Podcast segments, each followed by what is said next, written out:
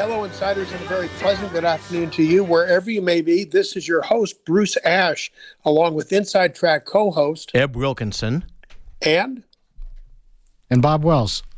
I'm broadcasting live from my hotel room at the Inbal Hotel in Jerusalem, where the time is approximately 10:05 p.m. I'm pleased to join you this evening for a very special Veterans Day weekend edition of Inside Track. And I'm happy that you decided to join us for a few minutes where I can briefly speak about my trip this week in Israel. This has been a very busy week. My small group of Jewish leaders from here in Tucson has spent both time in Israel and in the West Bank cities of Ramallah and Hebron, where I just returned from this afternoon. Insiders, you can hardly imagine the people we've met and the things we've seen this week. The millions of men, women, and children of the West Bank and Gaza are trapped by a political terror society where everyone is subjected to fear and poverty.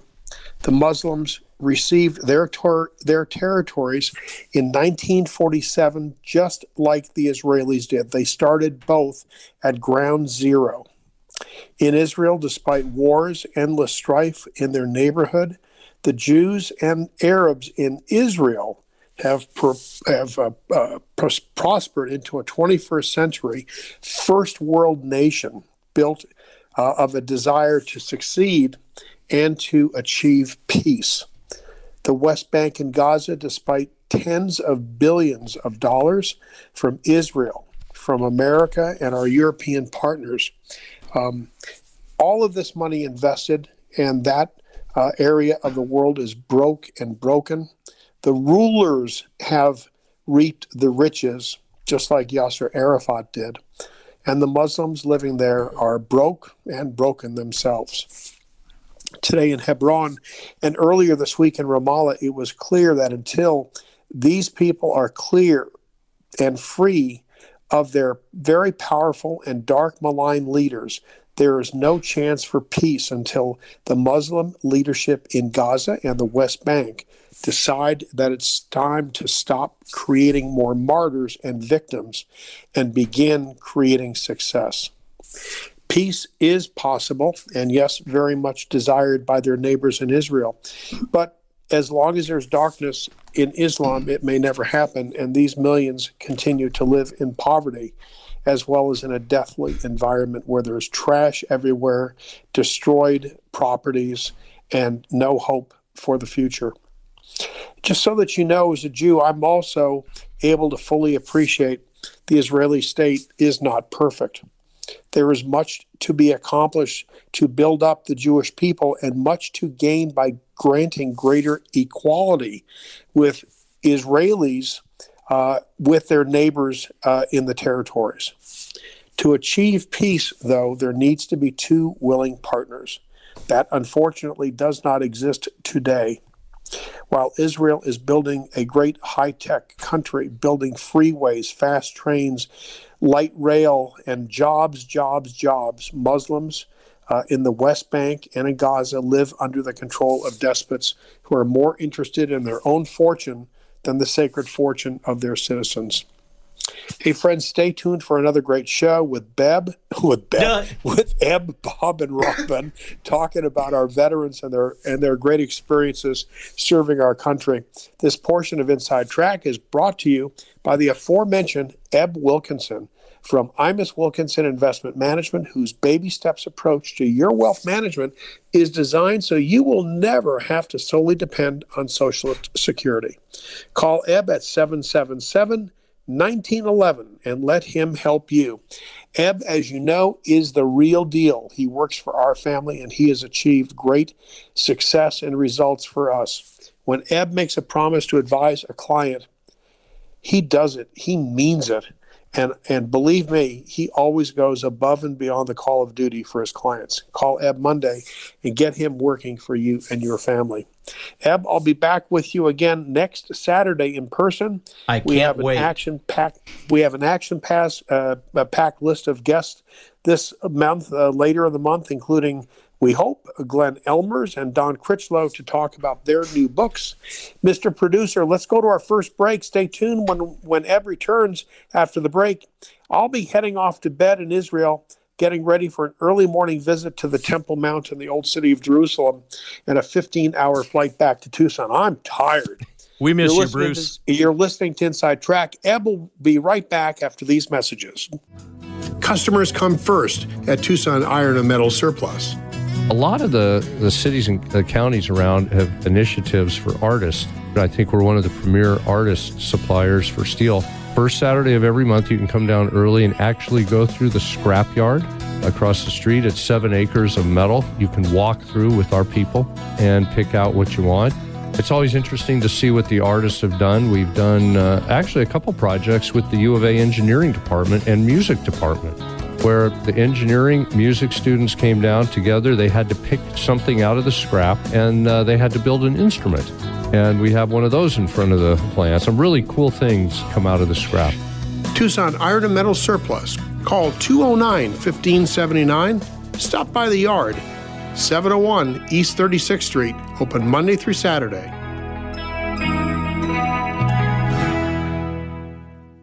Essential Pest Control leaves bugs belly up with science. You mean you don't use a shoe? No, we use the latest in technology and innovation to eliminate bugs, termites, weeds, and more. No spray cans and lighters? None of that. Only solutions that target insect biology, using chemistry to help protect the environment, people, and their pets. Huh. Essential Pest Control leaves bugs belly up. Call 886-3029 or visit EssentialPest.com. Ask not what your country can do for you, ask what you can do for your country. Wouldn't it be great if political leaders could create that country again? Learn how to do exactly that, one family at a time. With Imus Wilkinson Investment Management. Call me, Eb Wilkinson. IMUSWilkinson.com. 777-1911. 777-1911. Welcome back to Inside Track. This portion of today's program brought to you by Eric Rudin and his professional team at Essential Pest. So now's the time to have your home or business protected from bugs and critters. I know I saw some termite tubes outside my house just the other day. And sadly, I also have pack rats. So call them now. They can help treat your yard. They can prevent those big leafy green weeds this winter. They can also get rid of the bugs, get rid of the pests. Call the Essential Pros at 886-3029 so they can safely help you. Inside Track is also brought to you by our friends Jamie and Gary Kipper from Tucson Iron and Metal Surplus. They've got some of the best surplus steel materials in stock right now to help you with your next project. I know Bruce has a whole bunch of rebar coming to him. I have no idea why. I was afraid to ask. Call Jamie and Gary now, and her steel pro, Craig Beach, at 209-1576. If you've got an upcoming project, go by their yard at 701 East 36th Street. Look at it for yourself. They're not a scary scrapyard like the big one across the street, and you're going to be amazed at what they've got that you'll never find at a big box store. These are two great locally owned, family-run businesses that you can depend on. Bruce and I do, and so should you. As a country, we celebrate Veterans Day every November to honor those who've courageously served in our armed forces. We honor our combat veterans still living from World War II, Korea, Vietnam, Grenada, Panama, Desert Storm, Operations Enduring Freedom, Iraqi Freedom, and Inherent Resolve. And today, there's more than 19 million U.S. military veterans living here in the United States. Joining me here in the studio today is Air Force Lieutenant Colonel Robin Stoddard, retired, and Navy Captain Robert Wells. Gentlemen, thanks for joining us as we continue the celebration of Veterans Day. Thank you, Eb. Great to be here. Yeah. Robin Stoddard was a top fighter pilot in the Air Force. He had 3 combat tours in Iraq, 2 tours in Afghanistan. He was awarded the Bronze Star and an Air Medal in Afghanistan. In 1986, Robin started Wright Flight, a nonprofit corporation using aviation to motivate kids to do better in school. And Bob Wells is a retired Navy captain, former special advisor to Vice President Dick Cheney. Bob's been a marketing management consultant and advisor on the U.S. defense and national security policy and international affairs for over 20 years. Gentlemen, thanks for joining us. And Bob, I'm going to go right to you. What's the difference between Veterans Day and Memorial Day? Thank you, Eb. Veterans Day honors the veterans, and it was right after World War I, which was 11/11. Originally entitled Armistice Day, which became Veterans Day later on to celebrate people that had served the United States. Memorial Day is very hallowed. This was started after the Civil War. It was originally called the Decoration Day, and it honored the dead, those that had fought and lost their lives on the field of battle. And it has extensive meaning with regard not only on land but also at sea. Many of the veterans that served on submarines, especially during World War II, they're still out there on their final patrol. We memorialize their loss of life during World War II. So Memorial Day is for those that were lost at the time of their service in the field of battle. And Veterans Day honors the veterans that serve the United States. So Memorial Day, that's when we all get the poppies and... Well, Memorial Day, the Flanders Fields after World War I, 1918, that's indeed correct. In fact, if you see that in May, when it's springtime, it actually symbolizes, you know, those that lost their lives. And the poppy, the Flanders Field poppy, is a great symbol. Robin, let's go to you. Tell us about your career. Well, I was a fighter pilot for 30 years, flew A-7s, F-16s, A-10s, and Russian threat aircraft. I was honored to serve with some of the greatest fighter squadrons in the world. I was trained by a bunch of Vietnam vets, some of whom had over 300, 400, 500, 600 combat missions, flying in Laos and other places. And so I was honored to be taught by some of the best fighter pilots in the world, and I try to teach other young fighter pilots. I'm still a contractor and teach young fighter pilots some of the combat skills I learned and some of the lessons we've learned through the hard blood and pain of combat. Bob, what about yourself? Well, I was a 30-year Navy captain, retired in 2007, but I had the privilege to command two ships of the line. The first ship I had was the USS Lewis B. Puller. That was back in the 90s, and then right after 9/11, I assumed command of the Aegis cruiser USS Lake Champlain. So I had approximately 7 months during Operation Enduring Freedom, right during the intensive time where we were actually looking at finding Osama bin Laden up in the Tora Bora area of Afghanistan. And during that time on the water, you could see how intense, how busy things are out there in the Persian Gulf, the North Arabian Sea region. You could also see the threat after Al-Qaeda, after 9/11, where you didn't really trust anyone when you went ashore. You wanted to protect your ship, protect your crew. But my service was extraordinary, and it lasted at the end of the Vietnam era through the Cold War area, and then the two commands that I had with great crews. I brought my hats in today also to symbolize the fact that I'm not speaking just for myself, who had the privilege of command, but also as a veteran, but I also owe it to my crews. I had 406 personnel on Lake Champlain and 210 on Lewis B. Puller.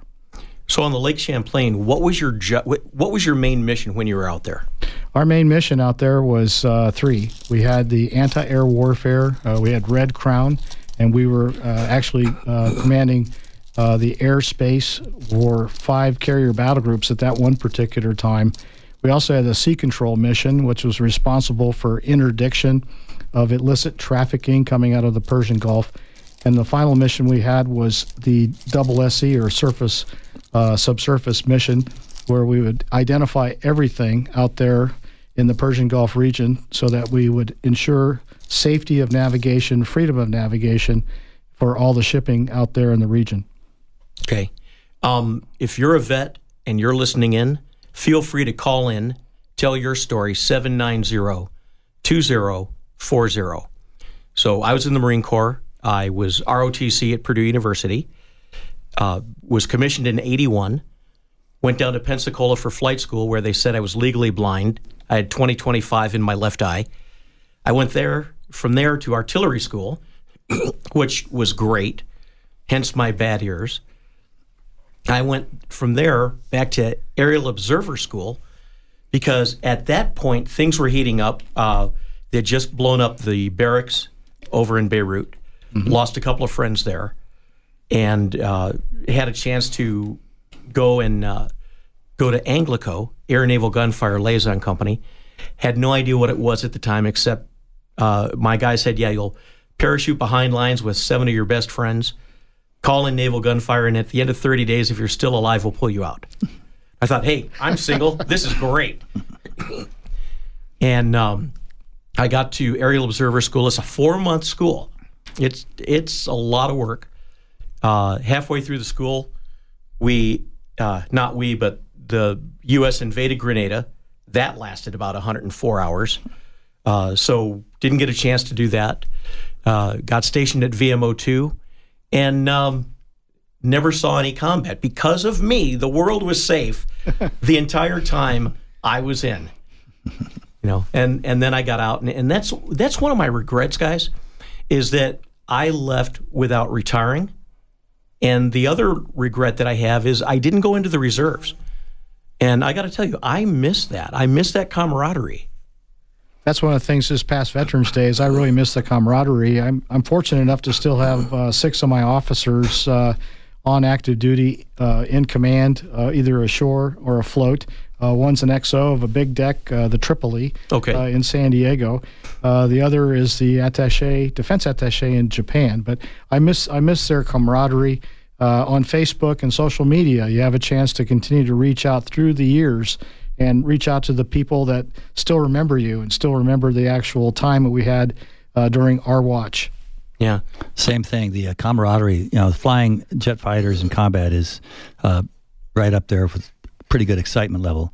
But the camaraderie you had in the squadrons, we can't call them bars anymore, by the way. There's no squadron bars. There are now heritage rooms, just so you know. Okay. Yeah. So much for that. Yeah. And another PC movement taking over. But we have guys, and it's almost like doing 30 sit-ups because the jokes we tell each other about each other are so funny. Your gut's, hurting. And then a couple Jack and Cokes to top it off. So when did you... get sworn in? I was commissioned in 1977, and I flew my last combat mission when I was 50 years old in 2005. Tell me about your first combat mission. Well, it was a Southern Watch mission outside of Kuwait. So we're flying out of Kuwait. Kuwait had been, freed. And the first time I was there, it was interesting. We go into the cities, and people were giving us thumbs-ups all the time, and then a couple years later, that started to go away, the local populace. But it was amazing. We were flying Southern Watch. We're trying to keep Saddam Hussein's forces from reinvigorating themselves into the Kuwait theater. So it was a fun mission, but not like some of the missions the guys had in like Vietnam and so forth. And your last mission? Last mission was supporting a convoy in Afghanistan, convoy protection. So we would fly A-10s. And we would protect the convoys as they're going from one village to another. One of my missions, I got to protect Karzai as he was flying, as he was driving. President Karzai, when he was driving from one part of Kabul to another. And it was really fun to kind of doing a Reno air race turns over the city of Kabul and watching a couple SUVs, protect them while we were flying low altitude over Kabul. Quite fun. Get shot at your last mission? I've probably been shot at, but never close enough for me to worry about it. Flying the A-10, you're flying the most protected airplane in the world, and it's most heavily armored in terms of protecting the pilot, multiple flight controls. It's the best combat platform I think America's ever made. And so we were shot at, but I'm not sure. Not a single A-10 was ever hit or damaged to an extent in Afghanistan, and even in Southern and Northern Watch. In 30 years of combat since 2000, 20 years, we've never lost a single A-10. It's amazing. But they've been shot up at some point. They've had a couple that got shot up. And one guy we talk about in some of our classroom academics, in Gulf War I, he had over 300 holes in the airplane and brought it back and landed, and they patched him up with some speed tape and sent him out again. Bob. My first time was about 5 years before Robin was out there for Desert Storm and his particular Southern Watch missions. And this was a very important period of time in the Cold War. And you're looking at the client relationship of Saddam Hussein with the Soviet Union. You also had the first few years, and this is the mid-'80s here, 85, 86, 87, first few years of the Iranian Revolution. So Ayatollah Khomeini was still there. But the United States, President Reagan made the decision to basically escort the Kuwaiti tankers out to basically maintain free flow of energy, oil, to Europe and the United States from the Gulf. Our mission at that particular time, as Saddam Hussein is flying his F-1 aircraft and bombing Karg Island with the Iranians, where the Iranians were coming out and shining their light into our bridge to make sure they don't hit an American as they're shooting tankers, the tanker war. We were right in the middle of that. So we're on these destroyers at this particular time. And we were in a combat operations environment with the F-1 aircraft as well as from the sea. A few years later, they actually had Operation Praying Mantis against the Iranians and shot up the oil platforms. But we were escorting those tankers. That's the first real-world operation in terms of sea control, freedom of passage through the Persian Gulf, out the Strait of Hormuz to the Arabian Sea. And it was pretty intense throughout that entire deployment. So that was your first time? That's my first time, yes. So now you were captain of the Puller at that point? No, I wasn't. This was before. I was a department head, but I was the tactical action officer and the operations officer for the ship. In fact, my captain was Admiral Mike Mullen, who was the chairman of the Joint Chiefs of Staff. So he was Iron Mike, yep, and I was Lieutenant Bob at that particular time. So the very first time the captain called you up and said, Lieutenant Bob, here's your mission. And now you know it's a real-world mission. Yes. You know, everything up till then was training. Yes. What was your thought at that point besides, what the? Well, a little bit of that as well, but I think you're trained before you actually leave our home port at this particular time on this ship, which was USS Goldsboro. It's a guided missile destroyer, brand new air combat system on her. We were looking forward to actually using it. We had really good track quality for the air combat mission. But my thought was, we're trained, we can do it, and to communicate to the troops, making sure that my division, my department knew what we were going to get into. And I was also senior watch officer, so I was responsible for the training, operations training of the officers of the deck, making sure the Combat Information Center, we had the CIC. We had the gunnery liaison officer, the GLOWS, yep, that would work with the Anglo-GOES. So we had that responsibility. So once he told us that, we had practice, we had op tasks. This was actually after the newly formed U.S. Central Command, after Goldwater Nichols in 1986. So I'm dating myself, but that's okay. So you don't necessarily just hop on a ship, drive it out there, and say, hey, let's see what we can do. There is a tremendous amount of training that goes in prior to you leaving port for a real-world mission. Quite right. It's 90-10, 90% preparation, 10% execution. In fact, you spend more time in home port and operations areas at sea preparing for your operational deployment, because you can't just fly a ship from Hawaii or the west coast of the Persian Gulf. It's 30,000 nautical miles round trip, so 15,000 miles one way. So it's seamanship, it's navigation, it's crew training, all the coordination itself. Every individual on board the ship is critically important to that mission. So how long would it take that ship to go the 15,000 nautical miles? About 30 days. About 30 days. And we'd always have a crew rest. We'd have great liberty in places. At that time, the Philippines was still active, so there may be some veterans in the audience that remember the Philippines, the importance of the Philippines in Subic Bay. Also, we stop in Singapore, and we'd also stop, if we're doing diplomatic relations at that time, we'd stop in India, or we'd stop in Thailand on the way to the Persian Gulf. Okay. Mr. Producer, we're coming up on our time for a break, so why don't we take that break now. When we return, we're going to continue to talk about the military, Veterans Day, and the greatest country in the world. I'm proud to welcome my good friends at Tucson Iron and Metal Retail to Inside Track as an advertiser. Jamie Kipper and her staff are conservation experts. They sell round and square steel tubing, metal plate and roofing materials, as well as new and used steel, aluminum, and stainless steel to ranchers, artists, interior designers, roofers, and do-it-yourselfers, just like all the listeners here. Tucson Iron and Metal Retail is open Monday through Fridays, 8 a.m. to 4:30 p.m., and Saturdays, 8 a.m. to noon. Tucson Iron and Steel Retail, 701 East 36th Street. Call 520-209-1576 or go to TucsonIronRetail.com. And when you do call, mention this ad and receive an additional 10% discount on their already great prices. Essential Pest Control leaves bugs belly up with science. You mean you don't use a shoe?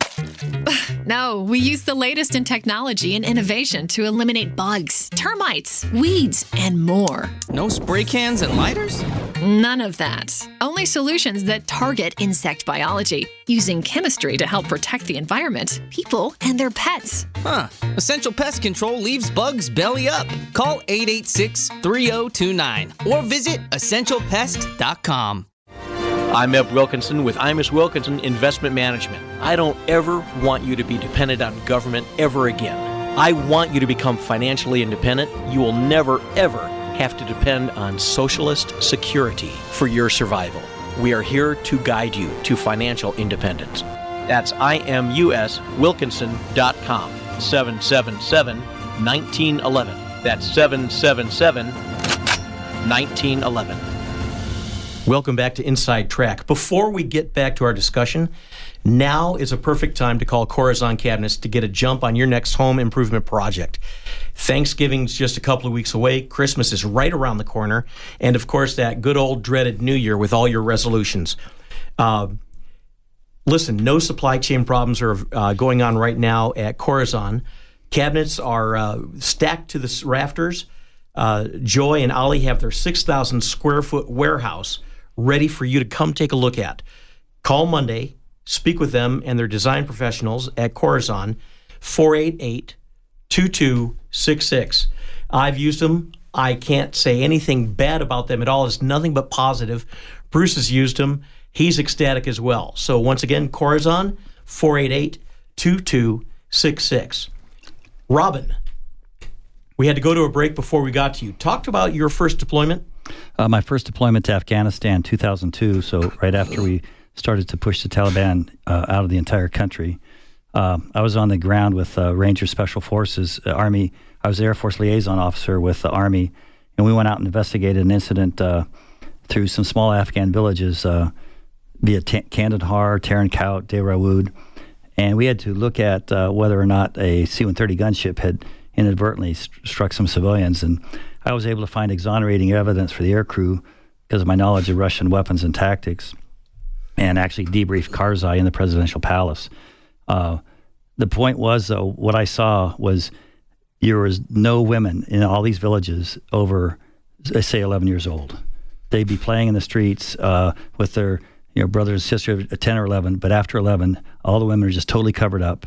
And really? In a sense, no freedom.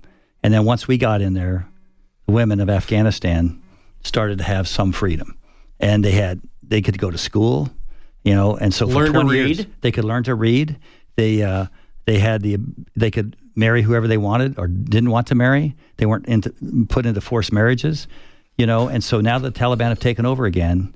We have 20 million women because of our policy. We were part of Enduring Freedom. Well, enduring should last more than 20 years. We stayed in Korea for 70 years, Germany for 70 years. We could have stayed there. And with our air power, we were able to wipe out the Taliban every time they popped up their heads like whack-a-mole.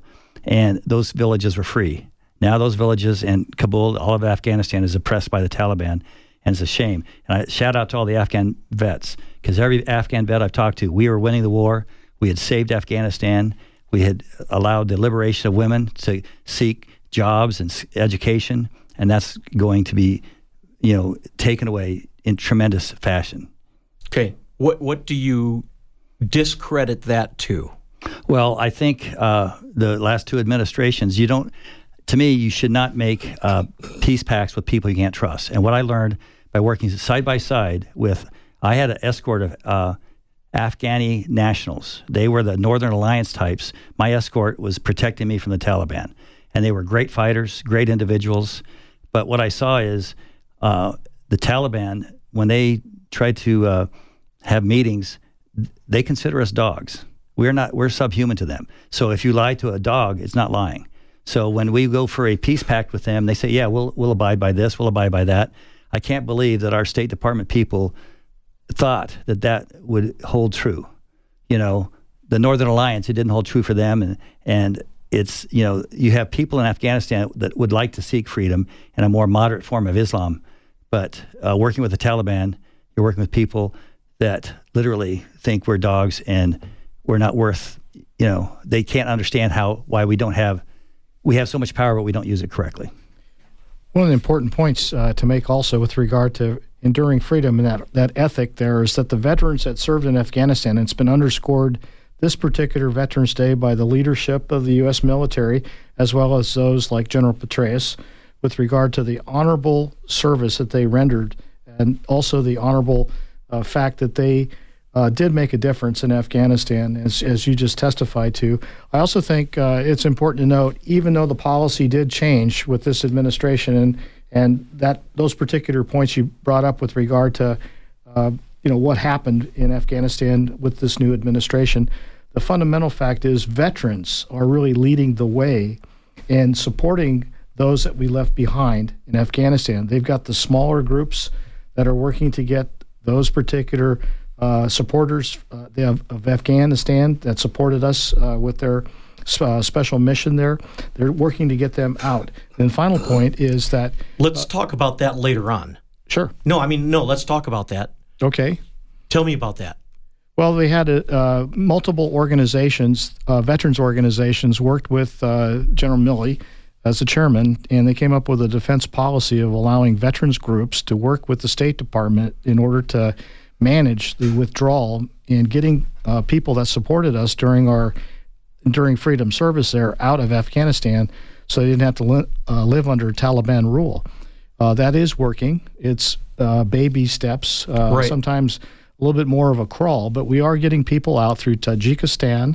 We are getting people out and women out of key places inside Afghanistan. Now, the Taliban has control of the entire country now, but I think that's a very important mission that these veterans have continued to support.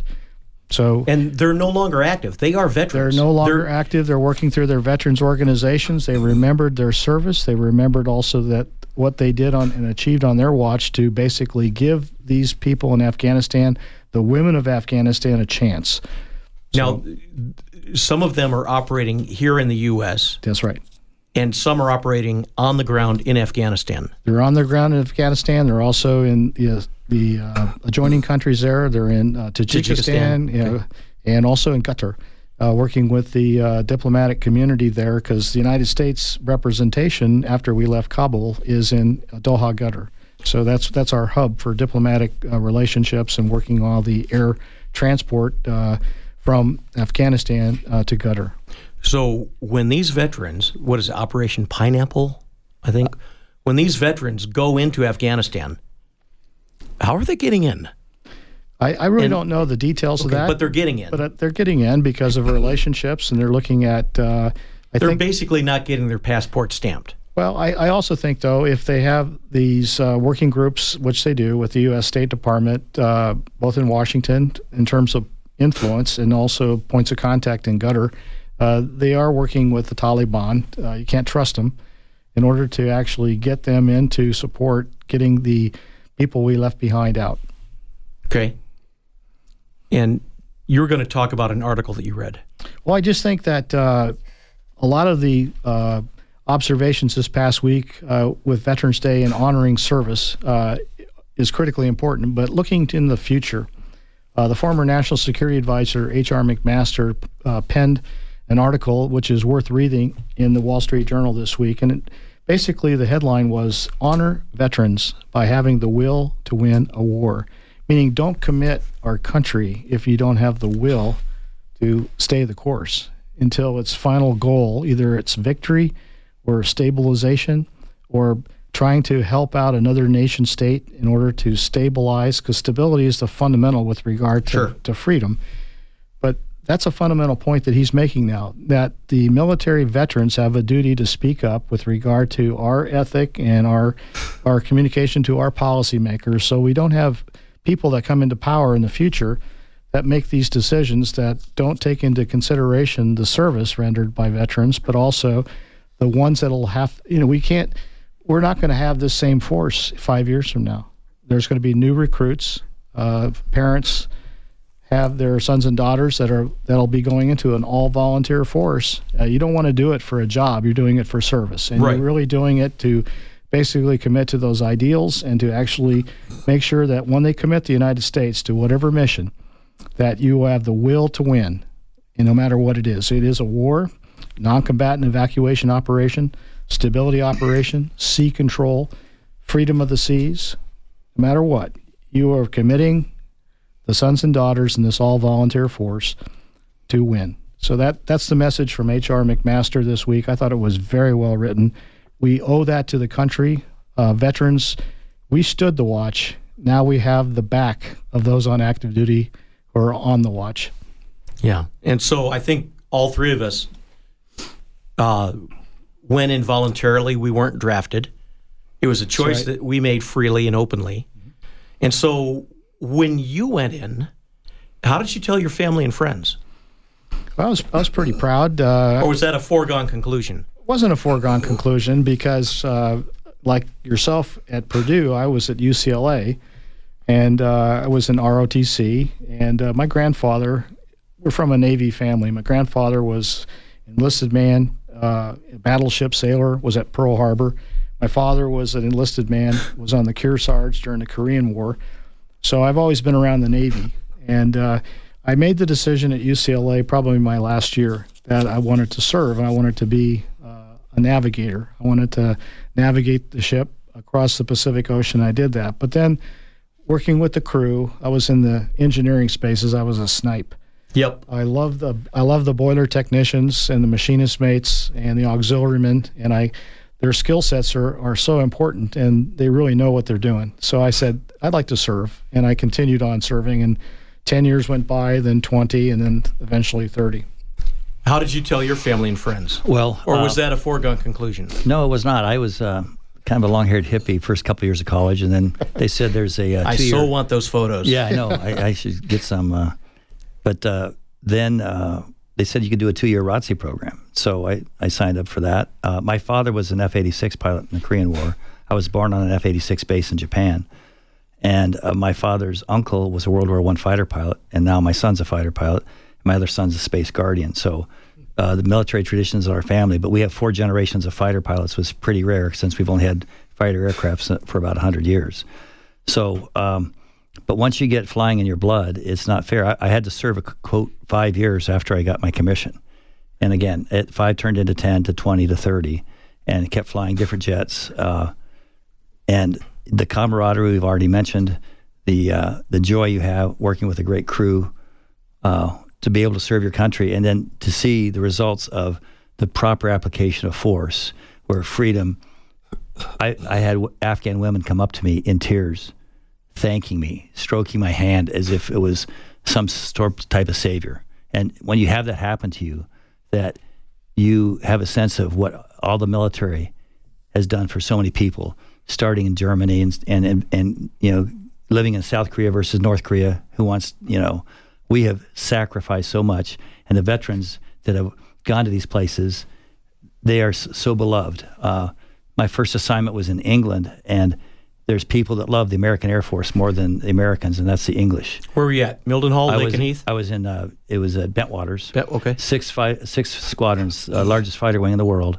And I had English people come up to me saying, I was a lad when I was 7. I saw the B-17s take off, and 14 leave and 3 come back. And 3 come back. And they knew that on each crew, they were 10 guys that they'd never see again. And this one English gentleman said, you Americans, you always had same 2 questions. I go, what's that? Well, first off, you'd ask me, do you want some gum, chum? Meaning, hey, do you want some? Because they didn't have candy. Right. So the Americans always had Hershey bars and candy. So every English schoolboy knew he could ask, you know, the Americans would ask him, do you want some gum, chum? And he said, you Yanks, your second question was always the same. I go, what was that? Do you have an older sister? So the American, you know. And there were a lot of war brides that came back. That's right. So it was to meet the English and their love of aviation and to carry it on for 30 years. I was very fortunate. So you remember your first flight where it was your first solo flight in the Air Force. That was in, ROTC, soloed in downtown Fort Collins, again, Colorado State University. No, your first solo, now you're a lieutenant flight. Oh, yeah. I was at Texas, Reese Air Force Base, now closed. And you go, yeah, you've been gone through all this training, and you try not to have a squeaky voice when you call the tower. Yeah. I'd like to take off now, you know. I'd like to take off. Well, you know. Yeah. And so, and then you just try to rely on your training. And if you can, you know, and then to go from there at Reese Air Force Base to being trained by some of the best combat veterans from Vietnam was a true treasure to me. One guy in particular, Groth Wilson, over 600 combat missions. Wow. And he had over 50 missions in Gulf War I, and the whole war only lasted 44 days. So in Gulf War I, he and his A-10s, they stopped the Scuds from firing on Israel. And so to be part of people like that is just incredible. Yeah. And then, so you remember your first landing. It's like, gee, don't let me F this up. Yeah, it's the old, the fighter pilot or the astronaut's prayer. Yeah. Please, Jesus, don't let me screw this up. Yeah. And so far, the good Lord's been good to me and most of my friends, but we've all lost friends in combat.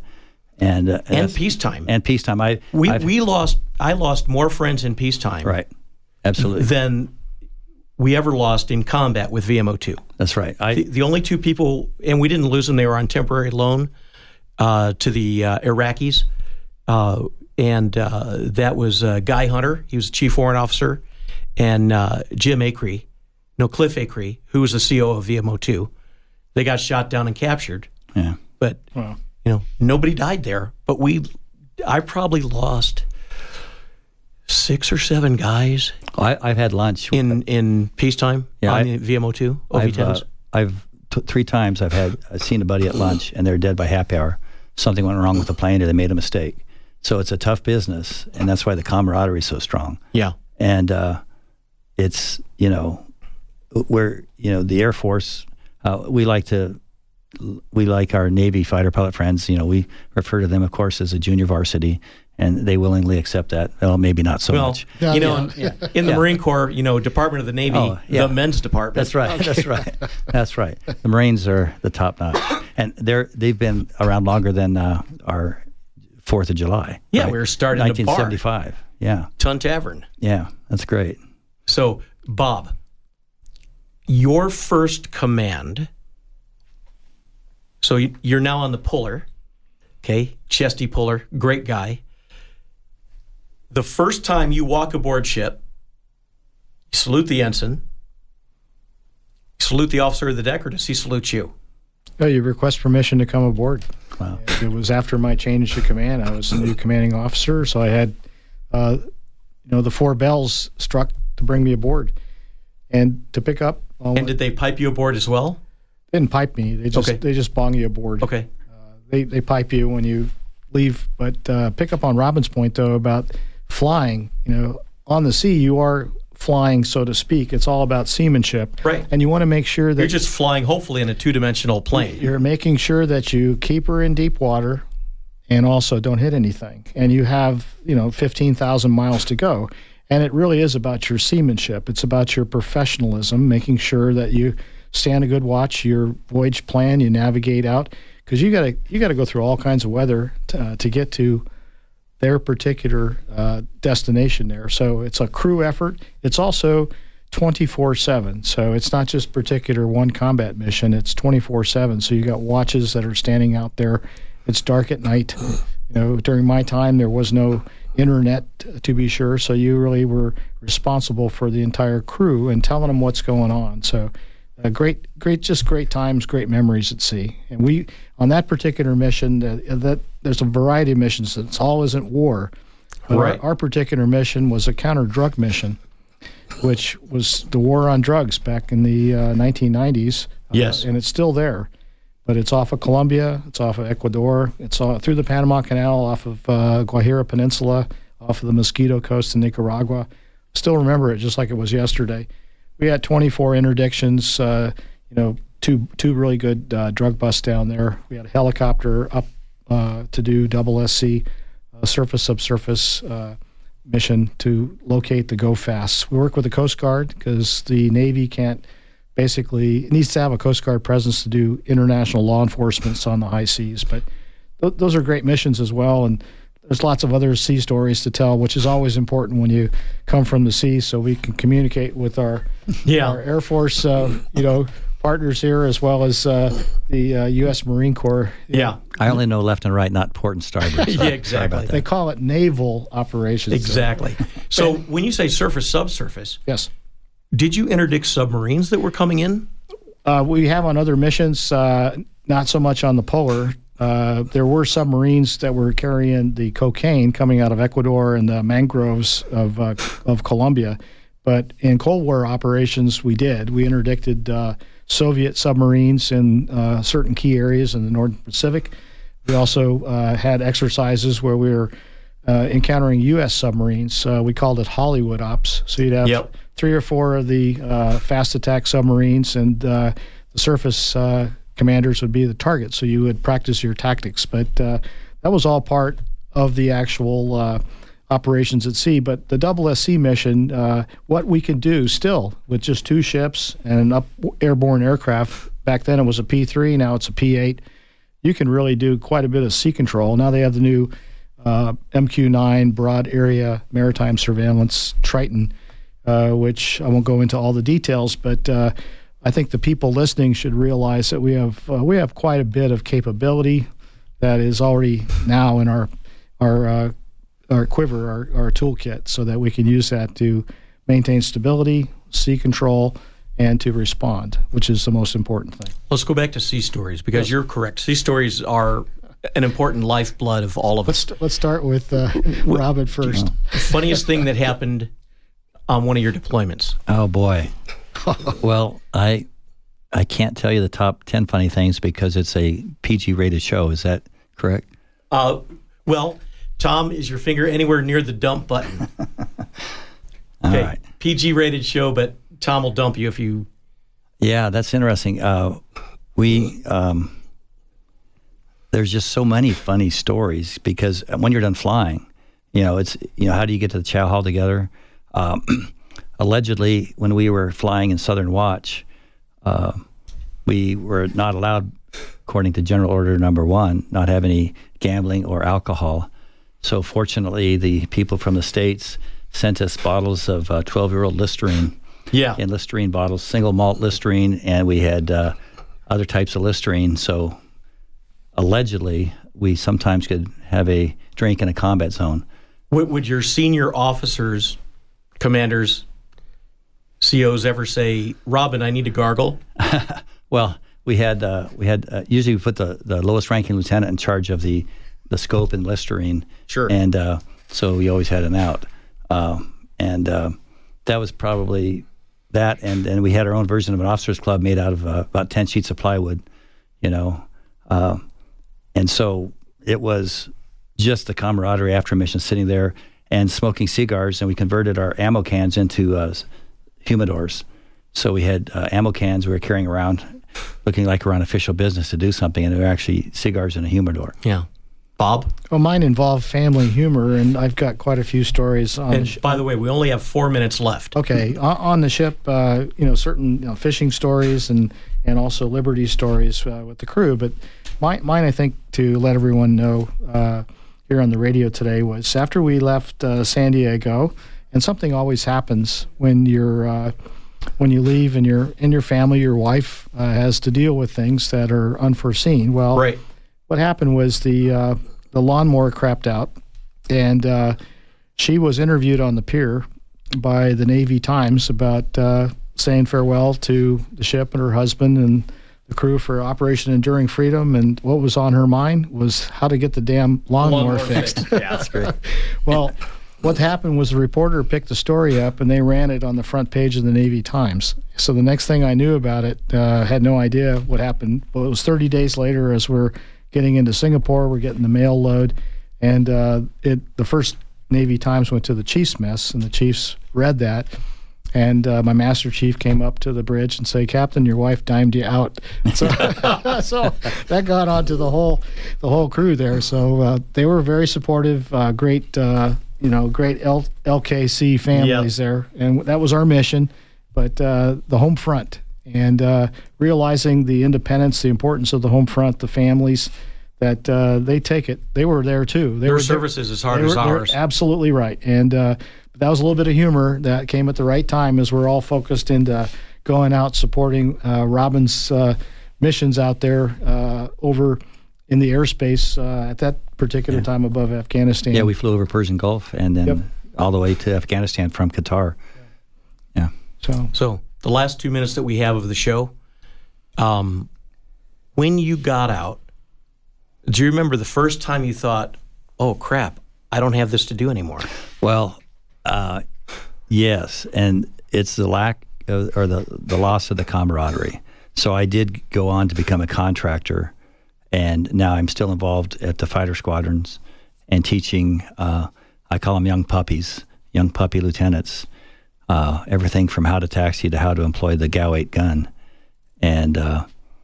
So I'm fortunate I get to still do that.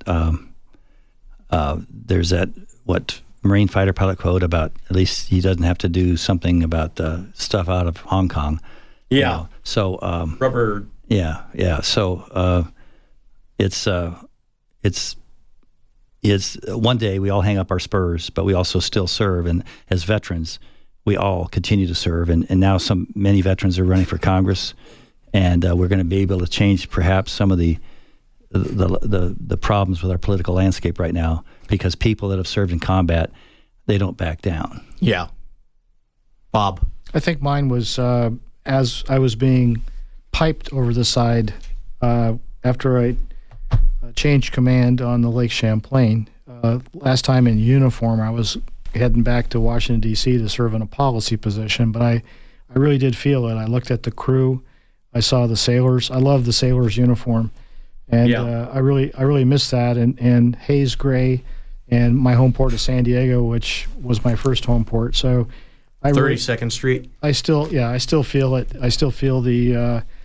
Every time I go back to San Diego, I seek out my ship if she's in port, and just reminisce just a little bit. But it's certainly, with the sailors themselves, they're still there. You still see them. Yeah. See them on the waterfront. You realize what they need to do. But that was my thought. Gentlemen, we're running out of time.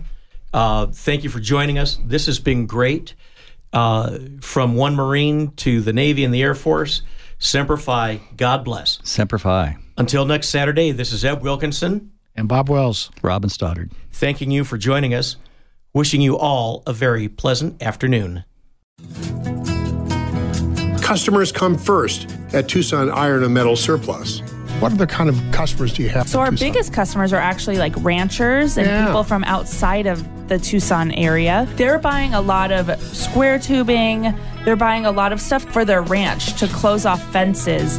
We'll sell anything from 10 feet to 10,000 feet to somebody that comes in, because we have new steel and surplus steel from steel mills. The reason we're able to get such good pricing on some of this stuff is, A, we sell scrap to the mill. So we have a relationship there, and then we can buy material, what they're making, bringing it back. And so we save on freight, and we have relationships for years with them. So I think that's really our niche market. We'll sell whatever you need. Tucson Iron and Metal Surplus. Call 209-1579. Stop by the yard, 701 East 36th Street. Open Monday through Saturday. Ask not what your country can do for you, ask what you can do for your country. Wouldn't it be great if political leaders could create that country again? Learn how to do exactly that, one family at a time. With Imus Wilkinson Investment Management. Call me Eb Wilkinson. IMUSWilkinson.com. 777-1911. 777-1911.